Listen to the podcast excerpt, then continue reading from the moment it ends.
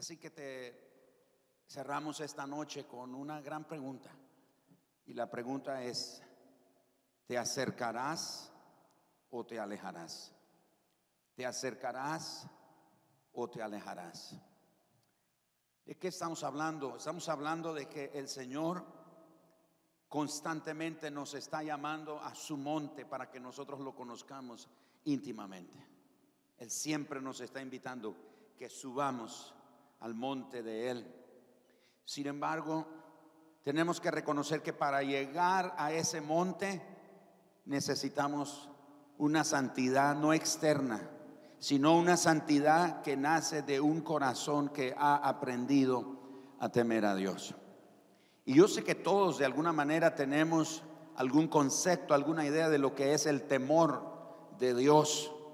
Leemos lo que dice Proverbios 1.7, que el principio de la sabiduría es el temor a Dios o el temor de Dios. Y entendemos en forma teórica lo que significa cada uno de esos versículos que hablan acerca del temor de Dios.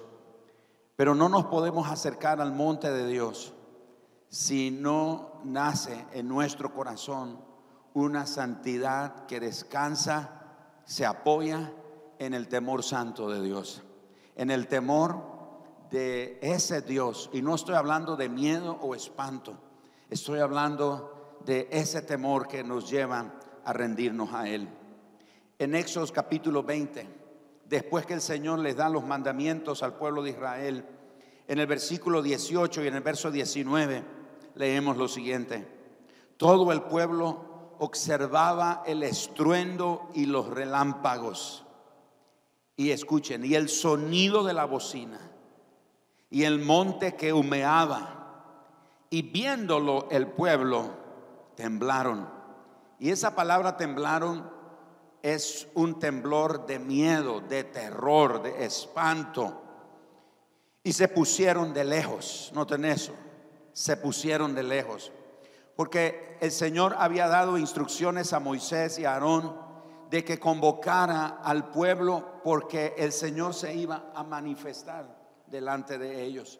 El Señor iba a manifestar su gloria y su presencia ahí en el monte Sinaí. De manera que el verso 19 dice, y dijeron a Moisés, habla tú con nosotros y nosotros oiremos, pero no hable Dios con nosotros para que no muramos. Lo que el pueblo de Israel vio ese día en el monte Sinaí fue algo tan estremecedor que, valga la redundancia, estremeció las fibras más internas del corazón y del alma de este pueblo. Y cuando vieron a Dios, ellos se espantaron. Y fue tanto el espanto, le dicen a Moisés, Moisés, mejor ve tú y habla con Dios y lo que tú tengas que decirnos de parte de Él, nosotros lo vamos a escuchar y lo vamos a hacer, lo vamos a obedecer.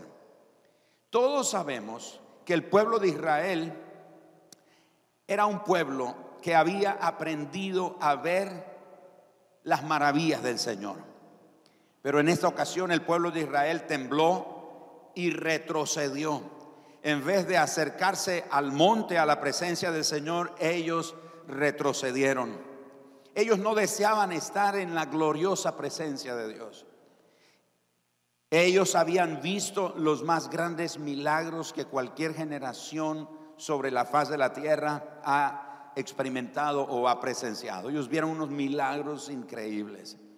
Si usted lee las diez plagas que el Señor envió sobre Egipto, cada una de ellas hirió a uno de los dioses de Egipto para demostrar que solo Él es Dios.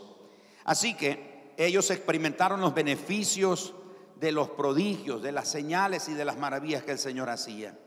Para los israelitas, la salvación, la sanidad, los milagros, el poder liberador de Dios no eran cosas desconocidas. Para ellos, esas cosas asombrosas que el Señor hacía eran cosas de, todos los días, eran cosas comunes. Esas cosas sobrenaturales que el Señor hacía para ellos era algo natural. Tenemos sed y golpeaban la peña a Moisés y salía agua. Tenemos hambre y caía maná del cielo. tenemos sed y volvían a tomar agua. ¿Y cómo vamos a hacer en este desierto con calor? Y había una nube. Y en la noche hace frío y había fuego. El Señor, ellos vieron las maravillas que el Señor hizo. Pero, ¿por qué el pueblo de Israel se quedó tan tranquilo y emocionado en la atmósfera de milagro? Si ustedes notan, hay dos comportamientos del pueblo de Israel. Uno, de celebración. Lean Éxodo capítulo 15 cuando lleguen a casa y se van a dar cuenta la fiesta que se armó. Porque el Señor acaba de liberarlos de Faraón y de todo su ejército. Y Éxodo capítulo 15, la Biblia narra que las mujeres agarraron los panderos y comenzaron a, o sea, a danzar y a celebrar. Ellos estaban acostumbrados, repito, a los milagros y a las maravillas. Así que ellos tenían dos comportamientos. Uno, era el de quedarse tranquilo y emocionado en la atmósfera de milagros. Pero luego nos preguntamos, ¿por qué será que ellos se pusieron inquietos? ¿Por qué se pusieron miedosos? ¿Por qué tuvieron que retroceder ante la presencia o la manifestación de la presencia de Dios? Así que tienen un comportamiento de celebración. ¡Uh! ¡Qué tremendos milagros, señales y maravillas que el Señor hace! ¿Cómo celebramos y cómo alabamos a Dios por eso? Pero luego viene una manifestación de la gloria de Dios y uno debería o uno pensaría que ellos aumentarían la celebración al ver la majestad y el poderío de Dios. Uno pensaría, ellos deberían de aumentar la celebración. Pero ellos se quedan inquietos, están con miedo y deciden alejarse. Y la pregunta, ¿por qué ellos se ponen en esa, se comportan de esa manera, inquietos, deciden retroceder ante la presencia del Señor? La respuesta es muy sencilla. Porque hermanos, en una atmósfera de milagros, ellos podían esconder sus pecados. En un ambiente de milagros, en un ambiente donde el poder de Dios se está manifestando, hay señales y maravillas, es fácil esconder nuestros pecados. Pero lo cierto es que nadie puede ocultar el pecado en la presencia de la gloria del Señor. Esa fue la razón por la que ellos dijeron, uy, no, nosotros no queremos nada con Dios, porque lo que estamos viendo de Dios, el resplandor de su gloria, su majestad, dice que el monte humeaba, había una bocina que iba en aumento el sonido, el monte se estremecía, había fuego resplandeciente. En el libro de Deuteronomio ellos hablan de que veían fuego literalmente en el monte. Así que notamos que ellos en la presencia de la gloria del Señor se corren, porque la luz de la presencia de Dios expone todo pecado. Así que nosotros fácilmente podemos vivir con un pecado alrededor de un ambiente milagroso. Podemos vivir fácilmente con una conducta pecaminosa, pero el pecado no puede vivir en la luz de la gloria revelada de Dios. Pero en el ambiente de lo milagroso, donde ocurren señales, donde el Señor sana a los enfermos y gloria a Dios por esas cosas. No estamos negando y diciendo que esas cosas no son buenas, necesarias o importantes, por supuesto que sí. Pero tenemos que tener cuidado de que cuando Dios manifieste su presencia, el resplandor de su presencia, nosotros tenemos que tener la actitud de Moisés. ¿Y cuál fue la, la actitud de Moisés? Moisés entró en el monte. Moisés decidió entrar en el monte. El pueblo se quedó de lejos. Así que en la atmósfera de milagros ellos sencillamente podían esconder su pecado. Pero lo cierto entonces es que el pecado no puede vivir en la luz de la gloria del Señor. Moisés entonces anima al pueblo. De nuevo, Éxodo capítulo 20, versos 20 y 21. Y Moisés respondió al pueblo, no temáis. Escuche eso, no temáis. Porque para probaros vino Dios. ¿Para qué? Para probaros. Y para que su temor esté delante de vosotros. Y escuche lo que dice Moisés. Para que no pequéis. Así que adoramos a Dios en una atmósfera de milagros, pero nos rendimos ante Él cuando Él manifiesta el fuego de su presencia. El resplandor de la gloria de Dios entonces era tan intensa que Dios debió esconderse detrás de una nube espesa y oscura. Así que Moisés entró a la luz de Dios, pero el pueblo se alejó de ella. Noten el verso 21. Entonces el pueblo estuvo a lo lejos y Moisés entró o se acercó a la oscuridad en la cual estaba Dios. Ahora aquí surge esta pregunta. ¿Por qué oscuridad si Dios es luz? ¿Por qué dice la Biblia oscuridad si Dios es luz? De nuevo, el resplandor de la majestad y de la gloria de Dios era tan intenso que Dios tuvo que esconder su gloria, ese resplandor de su gloria detrás de una nube espesa, oscura, y Moisés logra entrar ahí porque la Biblia dice que ningún hombre podrá ver a Dios y sobrevivir.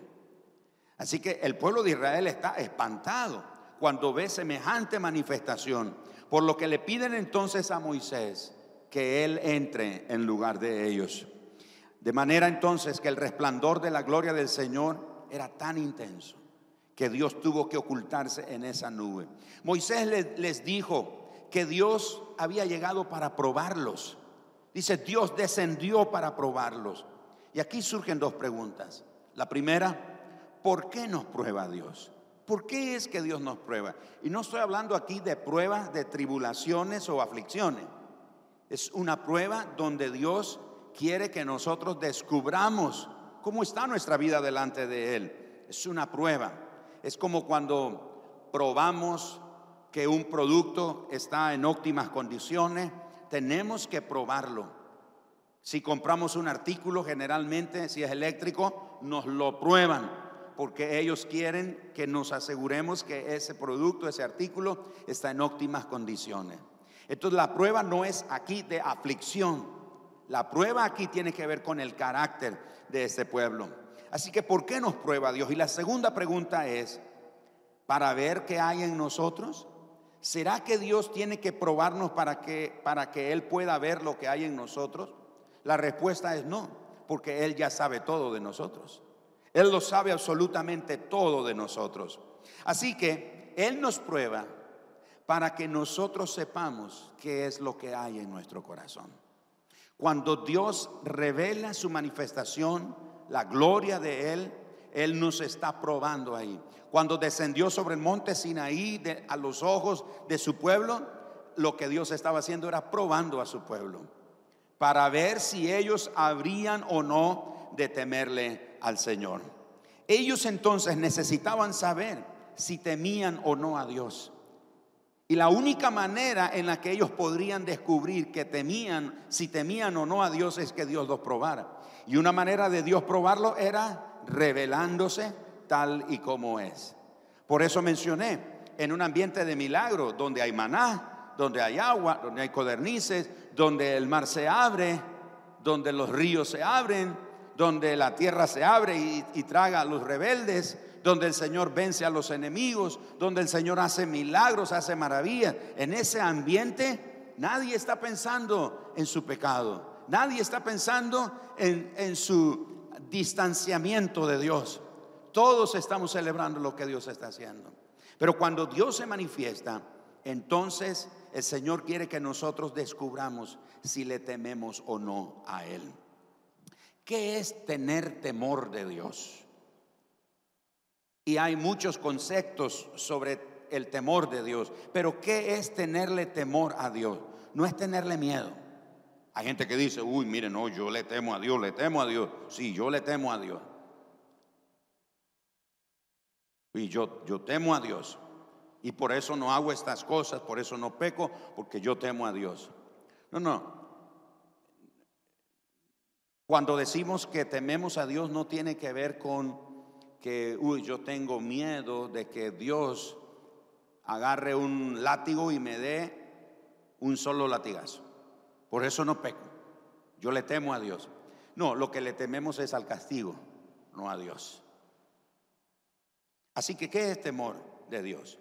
Sencillamente, si quiere tomar nota de esto, temer a Dios es amarlo a Él por sobre todas las cosas. Así de sencillo. Temer a Dios es amarlo a Él por encima de todas las cosas. Temer a Dios es la disposición a obedecerlo aún cuando sea en detrimento de nosotros mismos.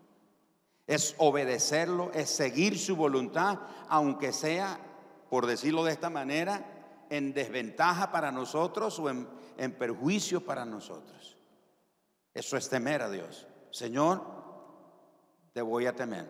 Vean los amigos de Daniel, los tiran en el horno de fuego y les dicen, miren, si no adoran esa imagen, los vamos a echar en el horno de fuego. ¿Y qué dijeron esos chicos? Mire, rey, que nosotros confiamos en Dios y este nuestro Dios nos librará. Y mira el temor de Dios en ellos. Y si no, tampoco vamos a adorar. En otras palabras, podemos morir achicharrados en ese horno, pero no vamos a adorar. O sea, tememos a Dios y temer a Dios es obedecerlo, aunque sea en perjuicio de nosotros o en detrimento de nosotros. ¿Me estoy explicando? Eso es temer a Dios. Si no tememos a Dios en una revelación o en la revelación de Él, lo único que vamos a tener es miedo, vamos a estar asustados y nos vamos a alejar del Señor. Y eso fue lo que le ocurrió al pueblo de Dios. Ellos se alejaron de la gloria de Dios. A diferencia, Moisés se acercó. Así que ¿cuántos de nosotros somos como ellos? Recibimos de otros el mensaje de Dios, pero seguimos alejados del monte de Dios. Sí, pastor, síguenos predicando, pastor. Gracias por traer ese mensaje de parte de Dios a nuestras vidas a mi vida, pastor. Gracias por bendecirme. Y gracias, Señor, por aquel ministerio o aquel otro pastor o predicador que, que mensaje lo que trae. Y, Señor, háblale a él y dale el mensaje a él y que él me lo transmita a mí. Esa es la actitud de alguien que vive lejos de la presencia de Dios. El que teme a Dios se acerca a Él. El que le teme a Dios, el que tiene un temor santo, se acerca al Señor. El miedo de espanto te aleja del Señor. Estamos temerosos de escuchar su voz que deja al descubierto la condición de nuestros corazones. A mí me ha pasado que ha habido gente que se me acerca al terminar una reunión o me escribe después de la reunión y dice, pastor, yo quisiera saber quién le contó de mi vida. ¿Cómo es que supo usted que me estaba pasando eso? ¿A qué se refiere? Es que lo que usted predicó, yo pensé, alguien se lo tuvo que haber contado. No, nadie me lo contó. Esa es sencillamente la voz de Dios dejando al descubierto tu pecado. Esa es sencillamente la voz de Dios exponiendo por su palabra nuestra condición de pecado. Nos preocupa que si nos acercamos mucho, se podría revelar algo que queremos mantener en secreto. ¿Nos preocupa eso? Si me acerco demasiado a Dios, corro el peligro de que Dios revele algo de mi condición. Entonces mejor me quedo aquí en la celebración de los milagros. Porque cuando uno tiene una fogata, por ejemplo, uno se acerca a la fogata y ¿qué es lo que siente cuando se acerca a la fogata? Calor. Te acerca más y sientes la intensidad del calor. Te juntas más y el calor te envuelve. No tienes que estar metido dentro de la fogata para sentir el calor. A medida que te acercas, sientes el calor del fuego. Lo mismo sucede con Dios. A medida que nos acercamos a Él, a medida que nos acercamos más, nos acercamos más, nos acercamos más, sentimos el calor de su presencia. En mi caminar con el Señor yo he conocido gente que el Señor está tratando con ellos y a medida que el Señor va tratando con ellos, la gente tiene miedo. Uy, no, eso, eso no me gusta, eso me da miedo, eso me espanta, yo, yo no quiero eso. Me ha sucedido en muchos lugares, a veces ministrando gente, ministrando al pueblo del Señor. a veces orando por la gente y el Señor mostrándome algo de la vida de esa persona y orando por esa particularidad, eso en la vida de esa persona, sucede que esa persona, uno siente que está como, oh, oh, estoy en zona de peligro. Entonces, mejor me quedo atrás. Pobrecitos los que están adelante, porque ellos sí están más expuestos. Y retrocedemos, nos alejamos.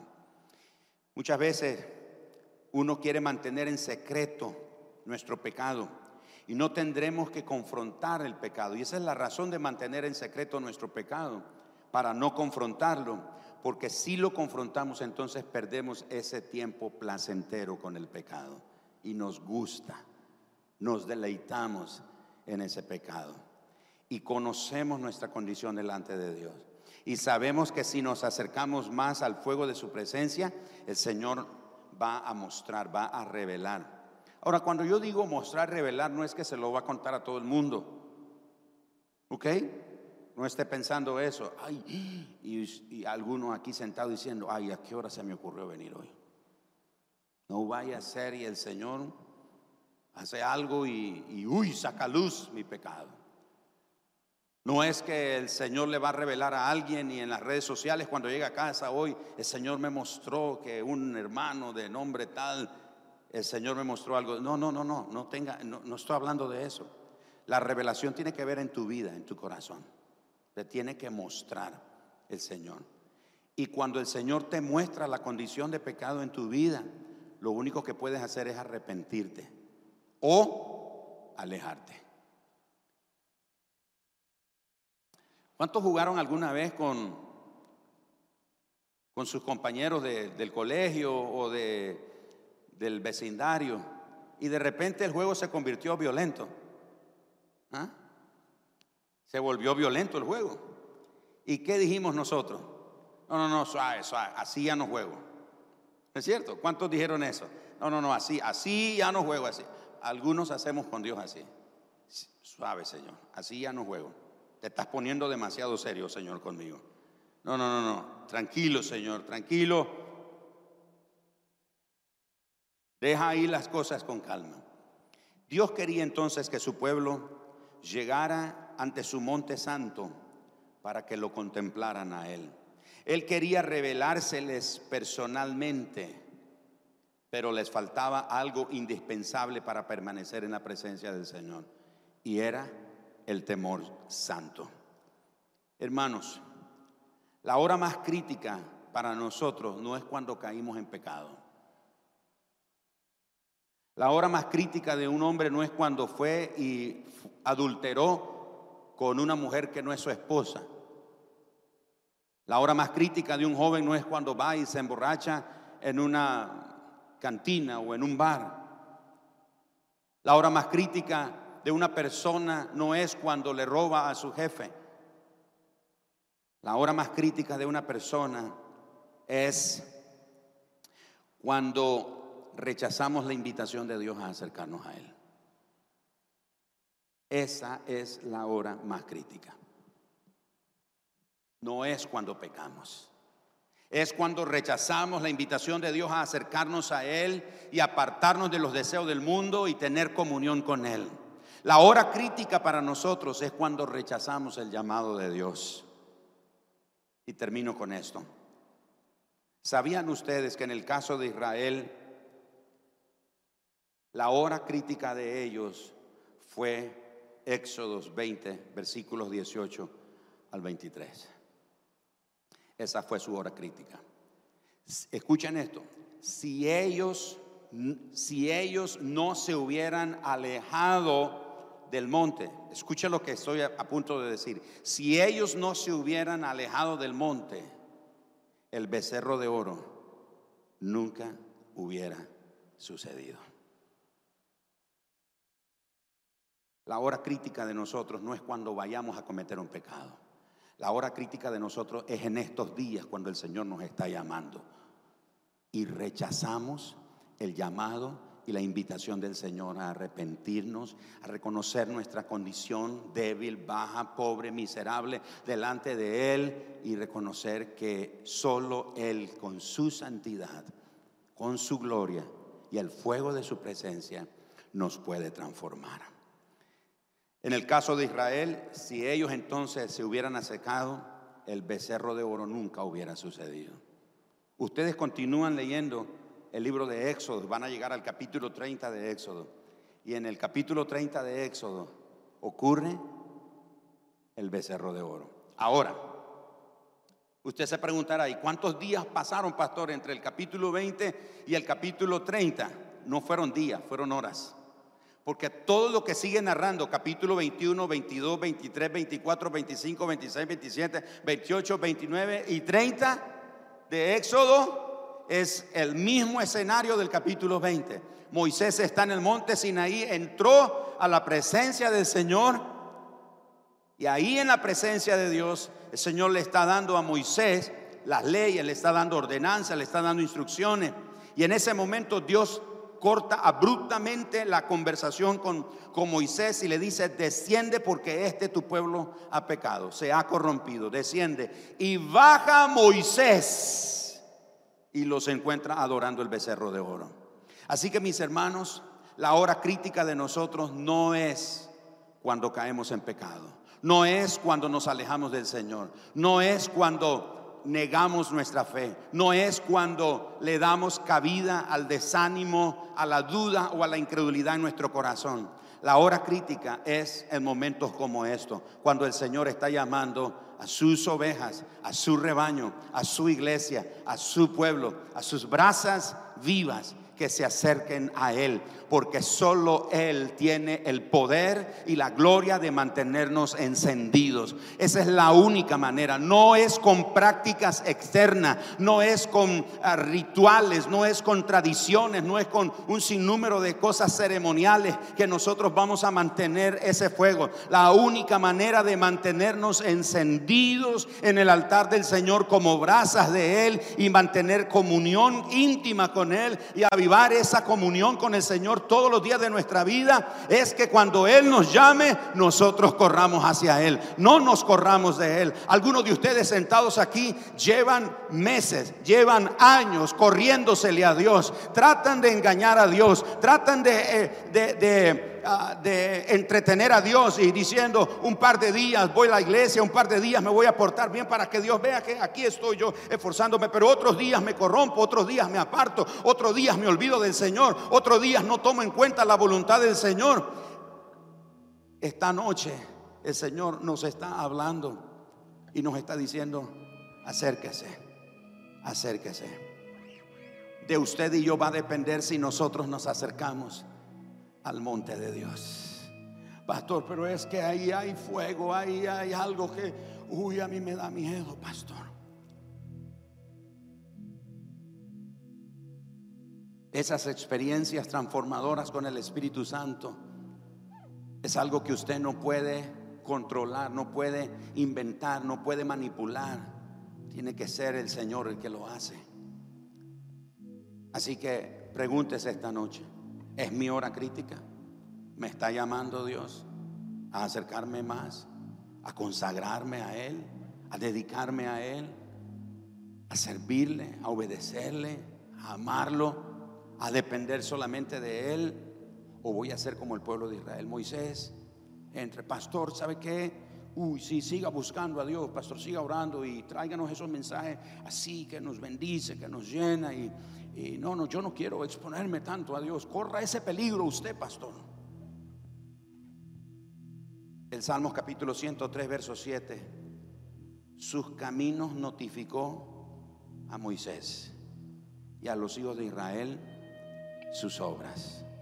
En otras palabras, Israel conoció los milagros, pero Moisés conoció al que hace los milagros. Moisés conoció los caminos del Señor, entendió la forma en la que Dios trabaja, actúa. Moisés entendió todo eso. Pero no fue porque Moisés quiso ser más vivo que su pueblo. El pueblo tuvo la oportunidad de acercarse a Dios. Pero ellos dijeron, no Moisés, ve tú. Eso que veo de Dios es, uy, me da miedo. Me... Y más adelante en ese capítulo el Señor expresa el dolor de su corazón y dice, cuánto quisiera que ellos de verdad me temieran. Cuánto quisiera que de verdad me temieran. Esta noche le vamos a pedir al Señor un bautismo de temor santo. Porque el temor santo es el que nos acerca a Dios. El temor nos atrae hacia Él. El temor de Dios nos atrae hacia Él. El temor al hombre, el temor a la circunstancia, nos aleja de Dios. Pregunta al vecino suyo si está cerca. ¿Se va a acercar o se va a alejar? ¿Se va a acercar o se va a alejar? ¿Qué es lo que va a hacer hoy? ¿Cuál es su decisión hoy? Y le vamos a pedir, Señor, danos un bautismo santo, de un temor santo, un temor santo de ti.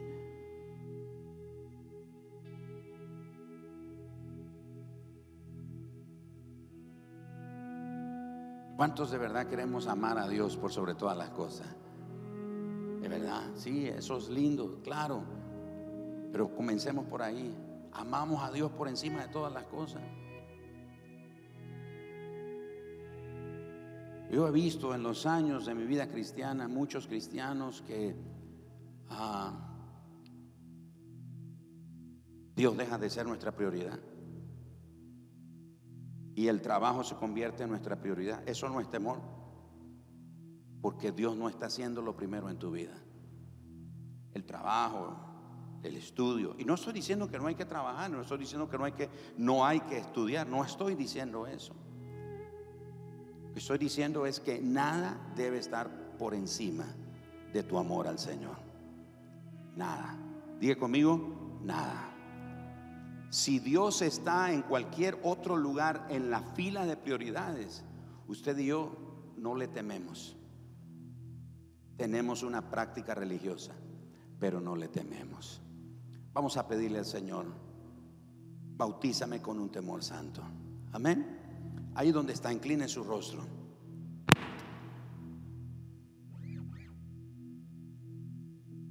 Si la palabra de Dios esta noche ha traído luz a tu vida y tú escuchas al Espíritu Santo hablándote, confrontándote. Él no lo hace para avergonzarte, no lo hace para condenarte. Como el pueblo, como al pueblo de Israel, el Señor lo probó para que su pueblo descubriera si debían, si realmente lo temían o no a él. Así que si la voz del Espíritu Santo esta noche te está hablando, es el momento para pedirle perdón al Señor. Nos han enseñado que el Evangelio solo es necesario para ser salvo.